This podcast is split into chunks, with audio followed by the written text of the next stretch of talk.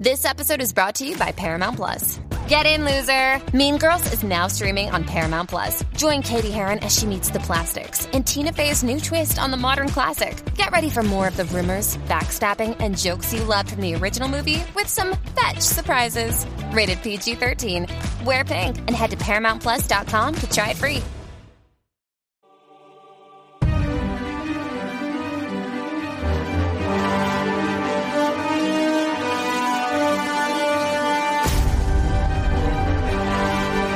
Hola y bienvenidos a Universo Marvel, el podcast de fuera de series donde hablamos de las series de esta editorial, Marvel, de las series que tenemos en emisión y también de las que están por venir.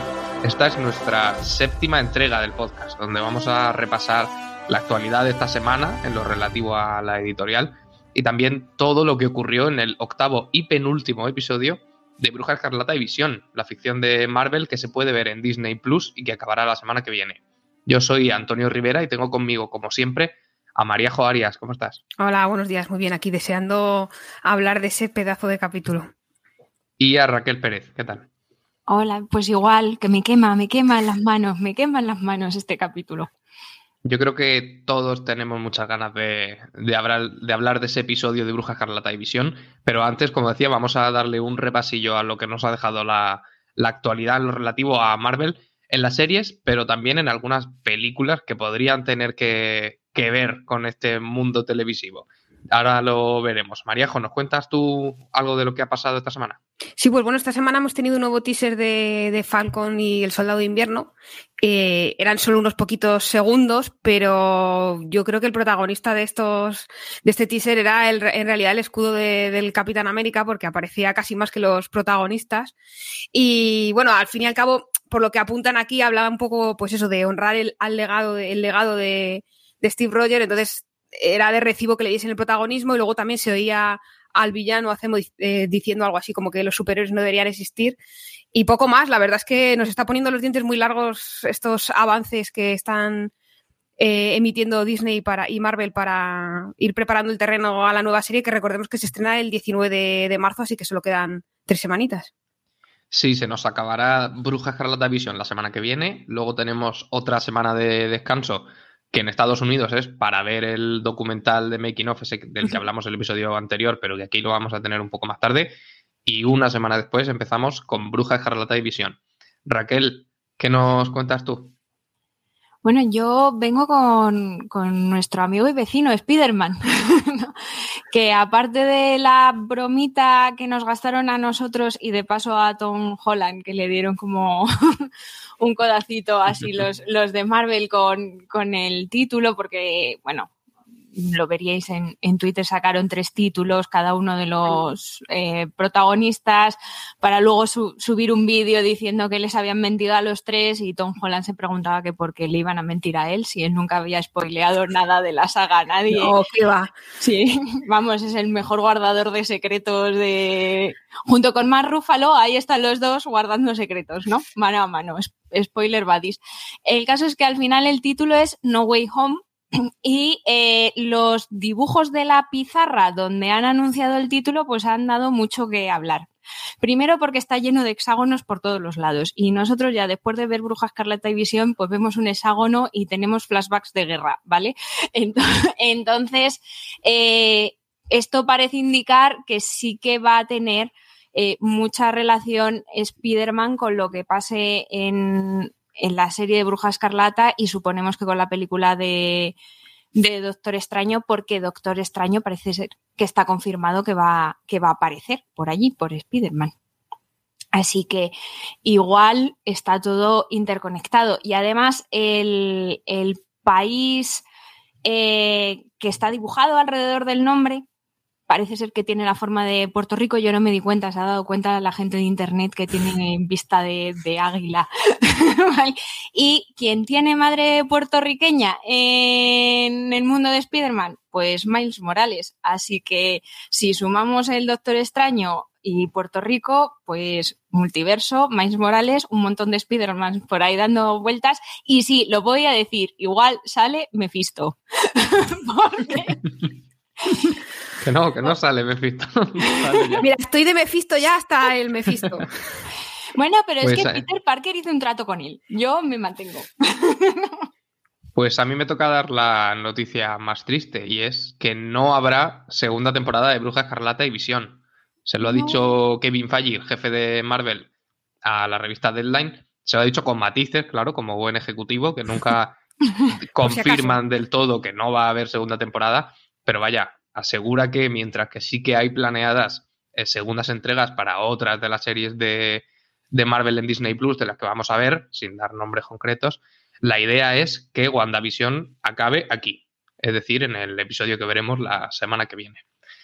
Entonando este requiem y terminando el repaso a la actualidad del mundo Marvel, podemos ir ya con el capítulo de Bruja Escarlata y Visión, que ha sido el octavo y como decía antes, penúltimo de esta temporada de la serie. Ya podemos hablar de penúltimo de la serie en general. Así que aviso que a partir de aquí vamos a tener spoilers del, del capítulo, de todos los anteriores y de quizá, y si acertamos en las predicciones, de lo que vendrá en el, en el episodio siguiente. Así que escuchad con, con cuidado. No hay gran cosa que resumir de este episodio porque ha, estado centrado en, en un único elemento que es Agatha, Agatha Harkness, que ya se ha revelado como bruja villana, haciendo a Wanda revivir los momentos clave de su vida, los más traumáticos, sobre todo, buscando ese punto de inflexión en el que la bruja hizo clic, en, ese estímulo que creemos que le dio esos poderes descomunales que antes no tenía y que de repente ha, utilizado para desplegar el, el Hex y que Agatha quiere saber de dónde los ha sacado para, para utilizarlos ella misma. Y lo que vemos es eso, un paseo de 40 minutos por la Sokovia de la infancia, por los experimentos de Hydra, por la mansión de los Vengadores y por la base de Sword, donde descubrimos que las cosas no fueron del todo como el comandante Hayward, o el general, o lo que sea, como el señor Hayward nos había estado contando. Ese. Yo creo que lo, que lo primero que podemos comentar es que es un episodio bastante individual, porque otros episodios han sido bastante más corales y este tenía una protagonista muy clara, que era Wanda Maximoff. ¿Os ha funcionado tan bien como los, los otros siete, Mariajo? Sí, yo creo que funciona muy bien en el sentido de que eh, se me- Agatha también se merecía un poco de protagonismo, que supiésemos un poco de dónde venía y a dónde quiere ir, eh, que nos, y sobre todo que nos explicasen cosas. Y si nos querían explicar cosas del GES, de cómo se creó, de cuánta parte de responsabilidad tiene Wanda, al final había que centrarla en ella. Entonces, como son capítulos muy cortos, si, si se hubiesen dispersado más y nos hubiesen ofrecido lo que hay fuera como en otros, yo creo que se habría perdido un poco en este caso el foco y también además nos deja ahí en vilo todo el capítulo de qué ha pasado fuera, dónde están el resto de protagonistas de cara al último episodio de cerrar tramas si realmente quieren cerrarlo todo aunque yo creo que al final dejarán alguna puertecilla abierta porque como tú bien dices los ejecutivos no, no cierran todo por, por si acaso. Entonces yo creo que funcionar funciona muy bien además con ese, ese tono y ese paseo que nos hacen por el palacio mental de rollo Sherlock de, de Wanda, que, que, bueno, yo creo que además es muy emotivo y está muy, es muy bonito también. Quizá aquí es donde más se han notado las costuras de, de este modelo de episodios de media hora, esta semana un poquito más, que no significa que por eso haya sido un, un mal episodio, ni mucho menos, pero que sí hemos hablado en otras, eh, en otras entregas de que se nos había quedado a lo mejor un poquito corto y aquí se nota que si quieres hacer todo ese recorrido por la vida de Wanda, es que no- el episodio no te da para más, tienes que dejar fuera al, Claro. al resto de personajes. Raquel, ¿a ti te ha funcionado? A mí me parece que ha sido el, el perfecto último episodio, penúltimo episodio, perdón, porque aunque todos los demás son importantes, ha sido una serie bastante coral, en el centro siempre ha estado Wanda y en, y en la sombra siempre ha estado Agatha, ¿no? Entonces, ver trabajar a estas dos mujeres que son dos maravillas y dos portentos juntas, eh, mientras ataban cabos y desvelaban lo que nos faltaba por saber y nos preparaban para lo que nos van a lanzar encima en el próximo episodio, que ojito lo que nos van a lanzar encima. Yo ya estoy llamando a mi psicólogo, ¿vale? para que esté preparada. Oye, que la semana que viene acaba ya Bruja Escarlata y tú guárdame un hueco. No, eh, le voy a pasar la factura a Marvel. Pero yo creo que, que sí que ha preparado muy bien el terreno para ya lanzar a todos directamente a la arena en, en el próximo episodio. Entonces, en ese sentido yo creo que sí que ha funcionado muy bien.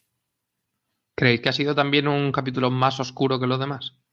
Sí, totalmente. O sea, ya no solo por, o sea, por un lado por el, por la temática. Eh, habíamos hablado mucho al principio de la serie, hemos comentado mucho la necesidad que teníamos de ver a Wanda feliz y lo que nos gustaba verla sonreír y reír y, en esa sitcom. Y aquí es que no, yo creo que no se podía abordar de otra forma. Había que abandonar ese tono un poco más de Marvel y adentrarse en la oscuridad que tiene el personaje, su historia. Y luego que Agatha también es un personaje un poco oscuro. O sea, quiero decir, es una bruja, estaba en Salem. Eh, bueno, luego supongo que comentaremos más adelante, se cargó a su madre, a todo su aquelarre. Quiero decir, no era como para estar poniendo colorines eh, a, la, a, la, trama y aparte del guion que sea oscuro, la paleta cromática de, del capítulo creo que le va muy bien y que, que es maravilloso ver ese contraste de, del rojo con el morado, con, con, el tenebrismo que tiene pues todo lo que es la época de Salem, o Sokovia, que tiene una paleta cromática también como muy característica, muy de la Guerra Fría, como dice Agatha al comienzo del capítulo. Yo creo que, que, es oscuro, pero era lo que requería la serie. Aquí no podíamos andarnos con cambiándole los colores.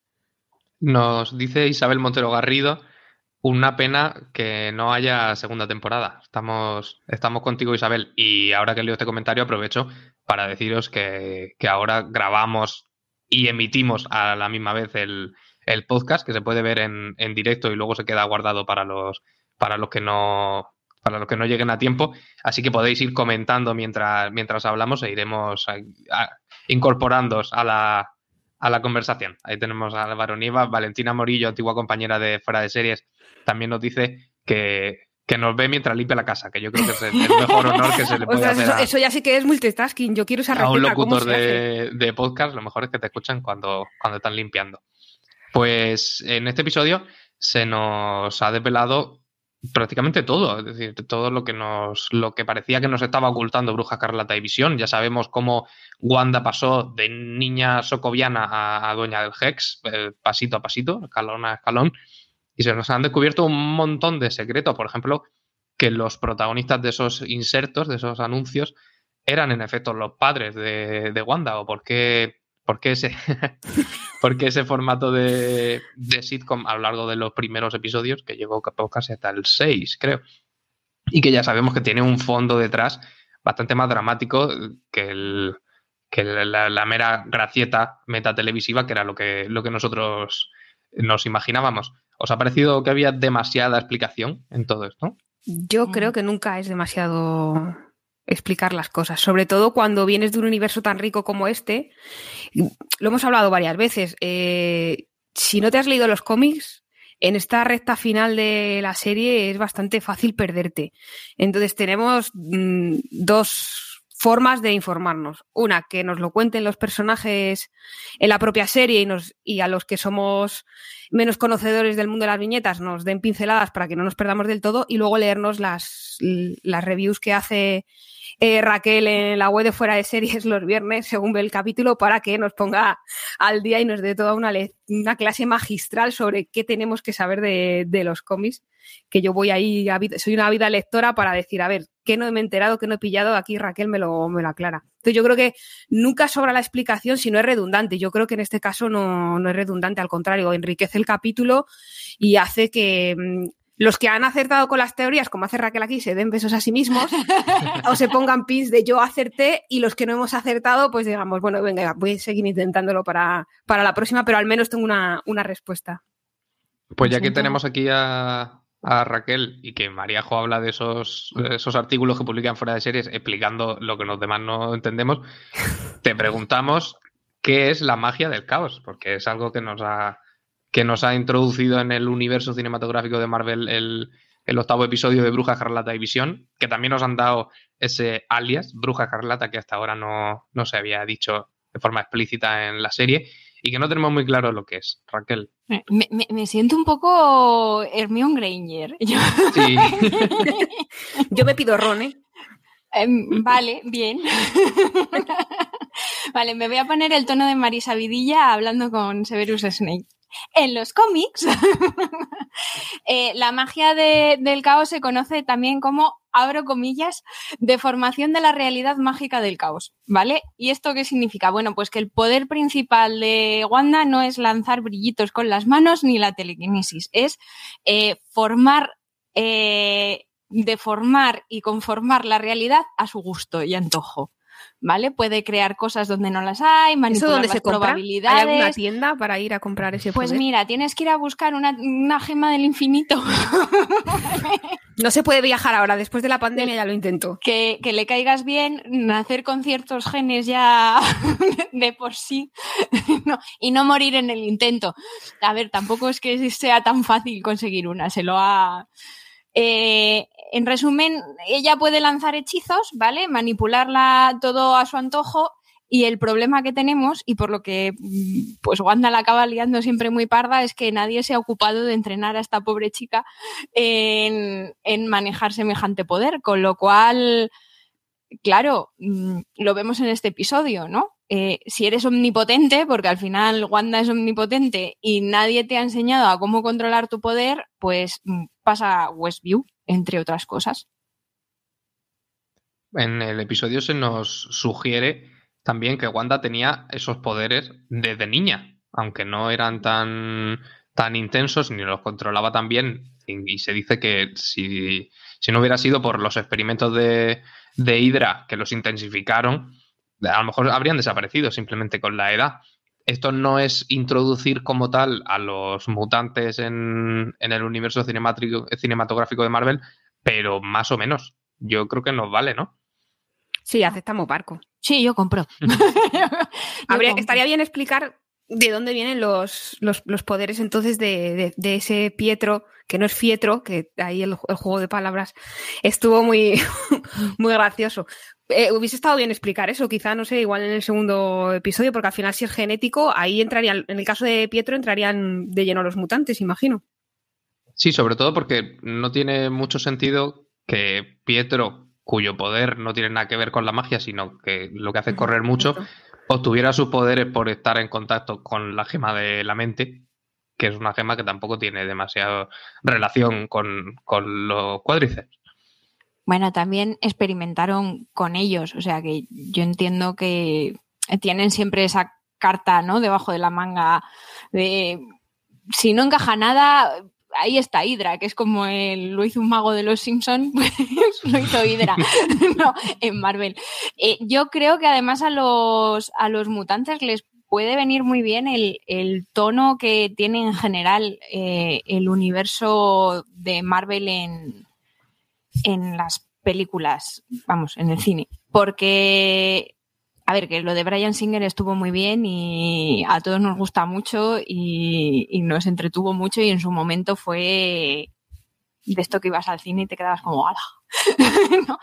Quitando Apocalipsis y esta última con la pobre Sansa Stark, que, que eran un poco rollo, en general eran películas bastante entretenidas.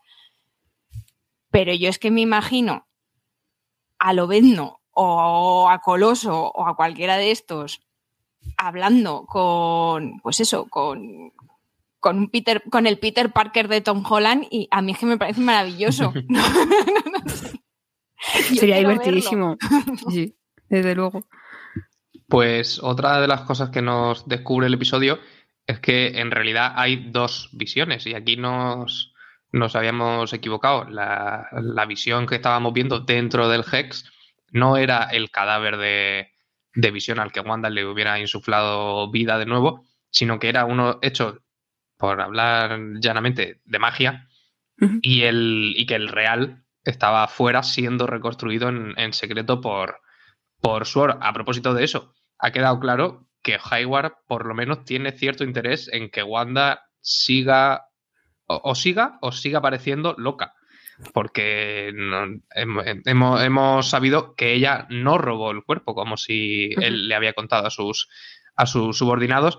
Y a lo mejor estábamos poniendo toda la carne en el asador para Agatha Harkness como villana. Y el, el tal Hayward nos da un, una sorpresa. Maríajo, ¿tú qué crees?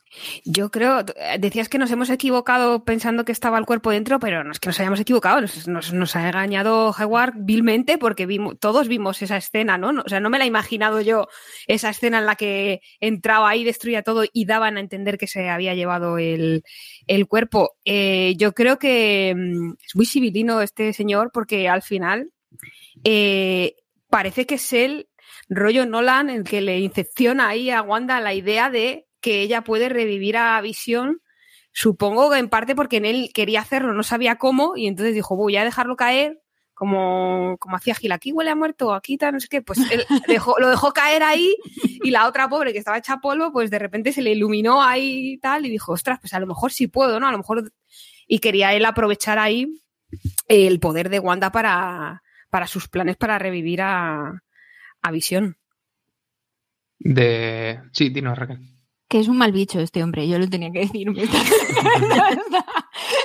es un manipulador nato, o sea. Sí, además es que la, escena me parece súper cruel. O sea, sí, totalmente. porque en realidad es como si te llevan y te enseñan a, a, tu pareja desmembrada. O sea, yo lo estaba viendo y digo, ¿este señor de qué va? Pero además mete el, dedo en la llaga porque empieza a decirle cosas como no es tuyo, no te puedes llevar el cuerpo porque vale un dineral y claro, no te lo vamos a dar ahí para que lo entierres, pero bueno, tú estás loca, o sea, es como...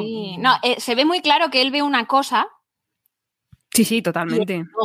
claro. Y, y, que el otro está ahí pinchando para... Para hacerlas pues tallar lo que, lo que luego hace, que es mentir como un bellaco y un cosaco y toda la gente mala que miente, ¿no? Entonces, eh, pues eso, que lo tenía que decir, que me estaba quemando por dentro como a la Úrsula Corbero. pues yo, yo quiero comentar tres cosas. Primero, que Hayward dice que Visión vale 3.000 millones de dólares y que yo no tengo ni idea, pero si hay alguien que sepa de esto más o menos, que nos diga, por favor, si es un precio que tiene sentido. Porque yo no sé qué cosas valen 3.000 millones de dólares, pero a ver, por un androide humano que habla, que piensa que es un superhéroe, me parece barato. Entonces, si alguien tiene una referencia monetaria real, que nos la diga, por favor. Por otro lado, sí, si Hayward resulta ser villano y resulta ser Mephisto, a mí la verdad es que no me gusta demasiado como actor para tenerlo que, que aguantar luego en otras películas de, de Marvel, pero bueno, haremos lo que, lo que haya que hacer.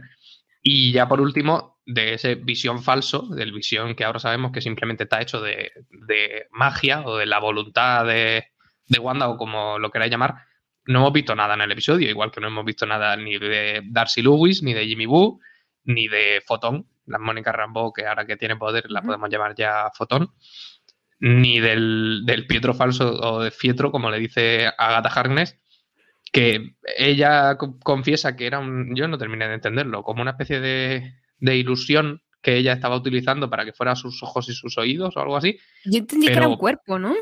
O sea, era como que que la había poseído, no sé, que como que la había poseído y que como no podía coger el del verdadero Pietro porque estaba en otro continente y agujereado, como dice ella, también hay otra que hurga en la herida, como que pillaba a este que le estaba de paso por ahí, todavía estaba vivo y le y ella se convertía como en sus ojos y sus oídos y le poseía, pero no estoy muy segura. Sí, yo entendí, yo entendí que ella había cogido un habitante o lo que ella consideraba un habitante de Westview que le servía para hacer de Pietro, en plan, bueno, más o menos tiene la edad, le teñimos el pelo, esto cuela. y, a mí esto lo que me plantea es la pregunta de, vale, y cuando está él suelto, entonces ¿quién es? Claro, porque él habla con fotón. Se supone que mientras está ocurriendo todo esto en el, en el sótano, en la escena post de la semana pasada, veíamos que Fotón se estaba acercando a la portezuela y, la asaltaba por detrás este, este fietro, que a mí siempre me ha parecido que actuaba como con, mucha con mucho arrojo para, estar poseído y que aparte la solución de no, e, era un habitante cualquiera al que he poseído, dado que has contratado a Evan Peters para hacernos a todos creer que era el Pietro de otra dimensión, sería una, una salida un poco cochina. ¿Qué creéis vosotros? Están jugando con nosotros y contra, con nuestras esperanzas. Valentina Morillo nos dice que, y eso que desde el principio nos ha estado, nos han estado mostrando que los vídeos se editan. La verdad es que nos... Desde que, bueno, a nosotros y a Darcy Lewis y a Jimmy Boo nos estaban mandando una, una señal electromagnética, una, una, señal televisiva en el que, recordemos, la sitcom saltaba y daba saltos, eliminaba personajes o se saltaba secuencias. Y ahora que lo dice Valentina, es probable que eso tenga algo que ver con ese vídeo de que nos ponía Hayward, que parecía que mostraba algo y que luego resulta que no lo, que no lo mostraba. Aquí hay, hay muchas responsabilidades por. hay muchas responsabilidades por aclarar que, que tendrán que resolverse la semana que viene. Hacemos una pausa y volvemos. Ahora llega la parte del podcast en la que nos quedamos cada uno con un momento favorito del, episodio. Mariajo, ¿cuál es tu penúltimo momento favorito de Bruja Escarlata División? Pues aquí, aquí no, voy, a señalar a nadie, pero ¿me, dejáis elegir la primera porque, por edad, porque soy la, más vieja, por decirlo así, sois todos unos jovenzuelos, eh, pero en realidad me habéis quitado la escena que yo quería decir. Entonces, he estado pensando a ver con cuál me quedaba y al final eh, he decidido que me gustó muchísimo la que hay antes de la escena post-créditos, o sea, lo que es la última del episodio como tal, que es cuando vemos a Agatha elevada sobre el suelo sujetando con esos lazos mágicos que tiene a los mellizos y revelando que cuál es el apodo de Bruja Escarlata. Me gusta mucho porque es muy efectiva a nivel visual, pero creo que también a nivel argumental, porque nos da esta información que decía que no tenemos los que leemos los cómics y nos explica un poco, aunque sea a grosso modo, eh, de dónde viene el apodo de, Bruja Escarlata. Y yo creo que ya era alguien que se ya era hora de que alguien se tomase la molestia de explicarnos por qué la llaman así y creo que aquí más o menos los lo dejan un poco, un poco claro. Raquel, ¿cuál es tu momento favorito del episodio? A ver, ha sido difícil elegir pero me quedo con, el momento de ambos sentados en, la torre de los Vengadores viendo Malcolm in the Middle. Primero porque yo atesoro cualquier momento en el que Wanda sonríe, ¿vale? Y que no acabe en un evento traumático, porque parece que lo uno sigue a lo otro siempre. Eh, eh, Wanda siempre ha sido muy, muy desgraciada, ¿vale? Entonces, ver ese pequeño momento de, de visión, que además entra así como timidillo, ¿no? Intentando animarla, que se sienta con ella a ver las sitcoms, que vemos que se ha, estado leyendo libros sobre depresión, a ver cómo, cómo la ayuda. Eh, es una conversación así tan bonita, tan, tan suave, que la mira con ese afecto, que es que le sale por, los poros sintéticos el, afecto a, a, visión y que ves que ella le mira y puedes pararlo, como en Ralph, cuando dices, mira, ahí, ahí se ha enamorado, Wanda. Ese es el momento, ¿no? Que mira, que me puso muy blandita a mí esa escena. Así que me la quedo. Yo creo que lloramos todos un poco como Agatha ahí. Bueno, yo creo que ella hacía teatrillo ahí, pero la lagrimilla cayó ahí. Pues yo me voy a quedar con el instante en el que Wanda, como decíamos antes, obtiene sus poderes o los amplifica de la gema de la mente, que no olvidemos que está dentro del cetro que llevaba Loki en Los Vengadores, en la, en la película 1 no, la primera del universo cinematográfico de Marvel, que se fue Iron Man de, 2008, pero sí la primera en la que se notaba un, propósito de armar un, un, cosmos cultural bastante grande y de la que hace ya nueve añazos.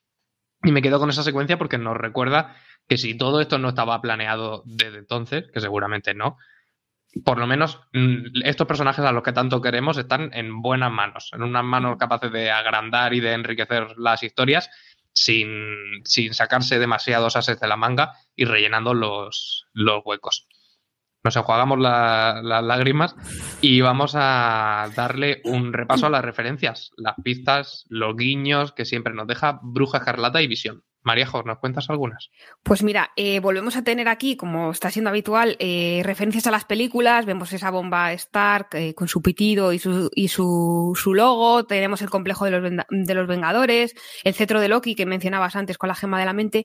Pero yo creo que una de las referencias más importantes son las propias series de sitcom que hemos estado viendo durante toda la temporada, que aquí explican cuál es la conexión que tienen con Wanda y el porqué de darle ese formato a ese GES que, ha creado. Entonces hay, tres que son creo las más importantes porque van conectadas a momentos importantes de su vida.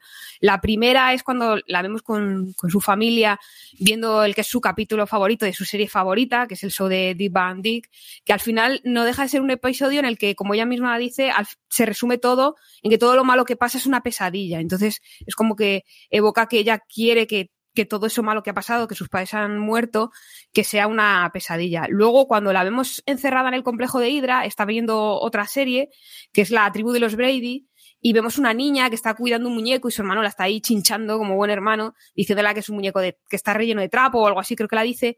Y por lo que he leído en, redes sociales, alguien hacía referencia a que este capítulo de, la tribu de los Brady va un poco de que el hermano le esconde el muñeco y ella se vuelve loca buscando al que para ella es su bebé, su hijo, ¿no? Y creo que tiene mucho que ver con, lo que podemos esperar de, del último episodio de Bruja Escarlata y Visión.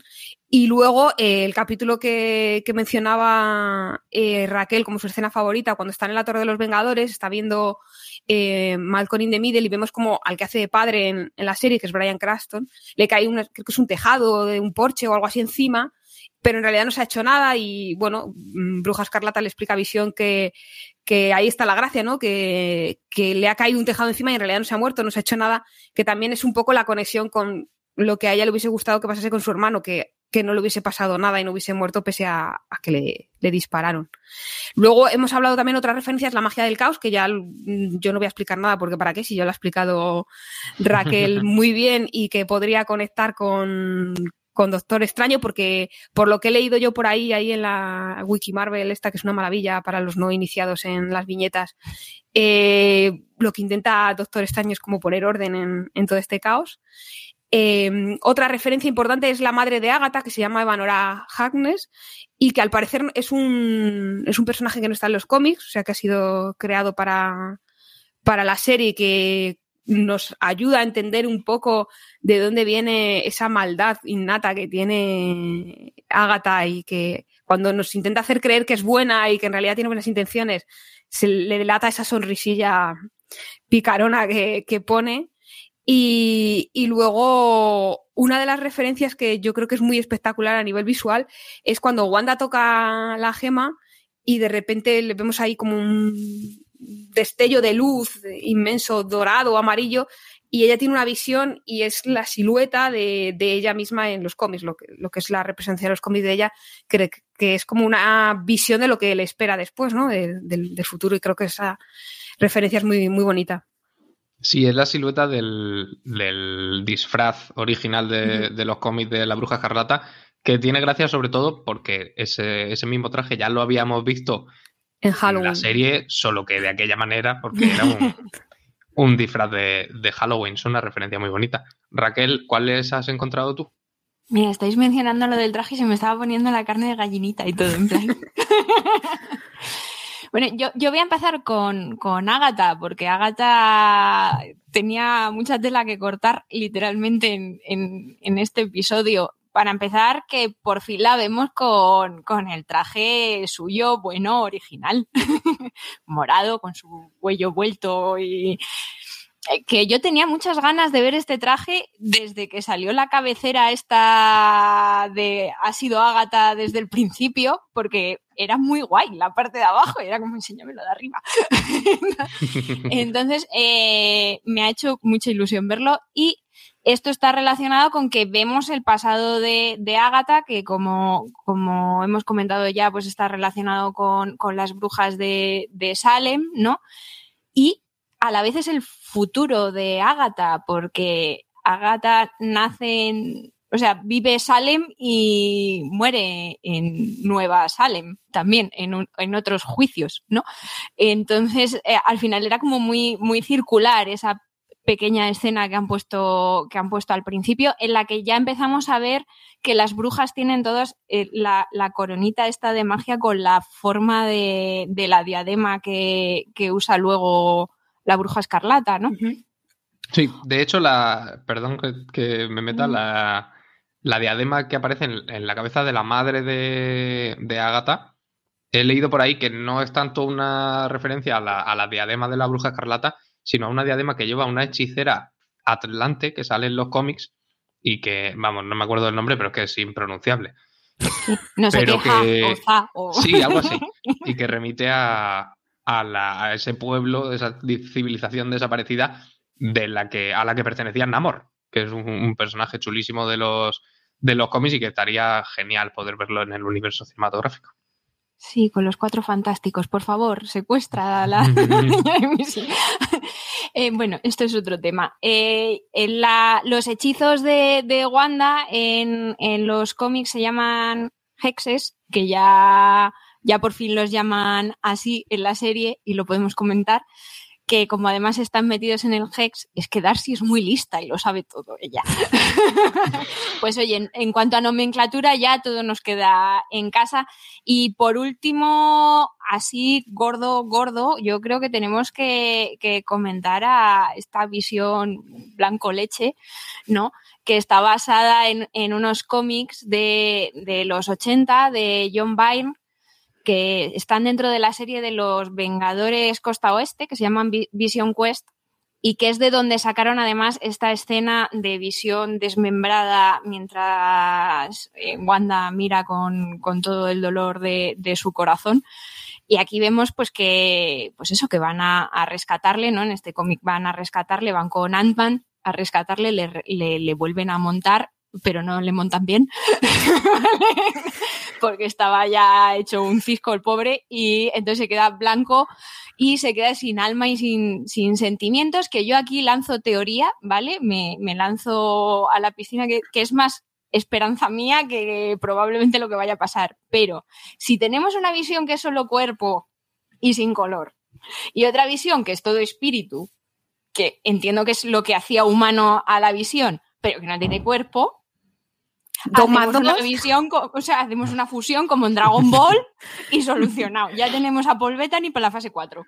Eh, Yo ya lo he arreglado. Por cierto, una cosa, en, en el capítulo de El universo seriéfilo de Mariajo, en el que nadie entiende nada, eh, solo yo, eh, la imagen esta de visión al final todo blanco, para mí era Westworld. O sea, era como, se han montado una escena de Westworld aquí. No, Sí, Westworld era la visión. Pues yo tengo un par de un par de referencias también. La primera, que a mí me pasó por alto ya viéndolo una, una segunda vez, me di cuenta, el logo de Marvel Studios, que en, otras ocasiones había, había sufrido también modificaci- modificaciones pues, para homenajear a Stan Lee, por ejemplo, aquí se vuelve púrpura, del color de, de la magia que, de Agatha Harkness y que nos recuerda otra vez que, por lo que parece, aunque yo no me lo termino de creer, la que está al mando de, de toda esta historia es ella. Por otro lado, la matrícula del coche de Wanda cuando visita Westview por primera vez, después de, de esa visita tan, tan siniestra a la base de Sword, donde tienen el, el cadáver de visión, en ese coche, en la matrícula, hay grabado debajo la palabra Excelsior. Excelsior, uy, que es una frase latina que utilizaba Stan Lee en la sección del, del correo de los lectores en los años 60, cuando, cuando publicaban los primeros cómics de Marvel. Creo incluso, esto lo tendría que comprobar, que antes de que la propia Marvel se llamara Marvel, en aquella época de Timely Comics y demás, y me parece que ya había, ya había algo de eso, pero sea como sea, es un- una frase mítica por la que por la que todo el mundo conoce a Stan Lee, junto con esa Nafset con la que nosotros siempre cerramos los podcasts, y que es una especie de cameo sin cameo para no, no perder esa tradición tan bonita que tenían las películas de Marvel de incluir a, a la persona a la que prácticamente se lo deben todo, pero que ya que nos, que nos ha dejado, pues no puede estar. Y por último, a mí la, esa secuencia que abre el episodio de la, caja, la caza de brujas de Salem, de finales del, del siglo XVII, me recuerda a un cómic que también se ambientaba en ese siglo, que se llama Marvel 1602, que es una miniserie escrita por Neil Gaiman y dibujada por Andy Kubert, que es un cómic que tampoco merece demasiado la pena. Ay, lo que ha dicho de Neil Gaiman. Lo que has dicho delante de Mariajo. Corre. No, Neil Gaiman tiene, tiene cosas muy buenas, pero este en concreto es, es más una gracieta en, la que el lector puede jugar a, ir descubriendo cómo habrán traspasado su superhéroe favorito al siglo XVII. Y ya que estamos todo el día ahora con el multiverso para arriba, multiverso para abajo, ¿por qué no esperar que este cómic de, Neil Gaiman y Andy Cooper también acabe incluido en el universo cinematográfico de Marvel? Hacemos una pausa y volvemos para, para lo que queda de Bruja Carlata de Visión. ¿Qué pasa? Que lo que queda esta semana es un episodio. Es decir, en ese, en ese capítulo se tiene que resolver todo lo que nos ha quedado abierto durante todas estas semanas. Mariejo, ¿qué teorías tienes tú para, para el último episodio? Em, mis últimas teorías para, caerme con todo el equipo y no dar ninguna después. Eh, yo creo que por lo que ido aprendiendo con vosotros, que habéis ido contando, creo que vamos a ver un drama con los niños de, con, de, de, Wanda y de, y de Visión, que va a ser dramático y nos va a hacer llorar mucho. Y después de esa escena post créditos con el Visión sin color y tal, yo quiero, me gustaría y creo que, que podría ser factible que hiciesen un, un enfrentamiento como el meme este de Spider-Man contra Spider-Man pues algo así, en plan de visión contra, contra visión, que podría dar mucho, mucho juego. Todavía no pierdo, o sea, yo no pierdo la esperanza de que este último episodio tenga un poco de, ese enfrentamiento que decíamos, igual ya no rollo Civil War, que creo que ya quizá no procede después de este penúltimo episodio, pero sí que mm, un enfrentamiento entre el, Team Wanda y el Team Agatha, si es que hay alguien más en el Team Agatha, porque igual está ya sola, que lo de Pietro no sé yo muy bien a qué, a qué atenerme con, con eso, pero sí que me gustaría un poquito de acción, un poco de, aunque sea una batalla de colores, que se lancen rayos unos a otros.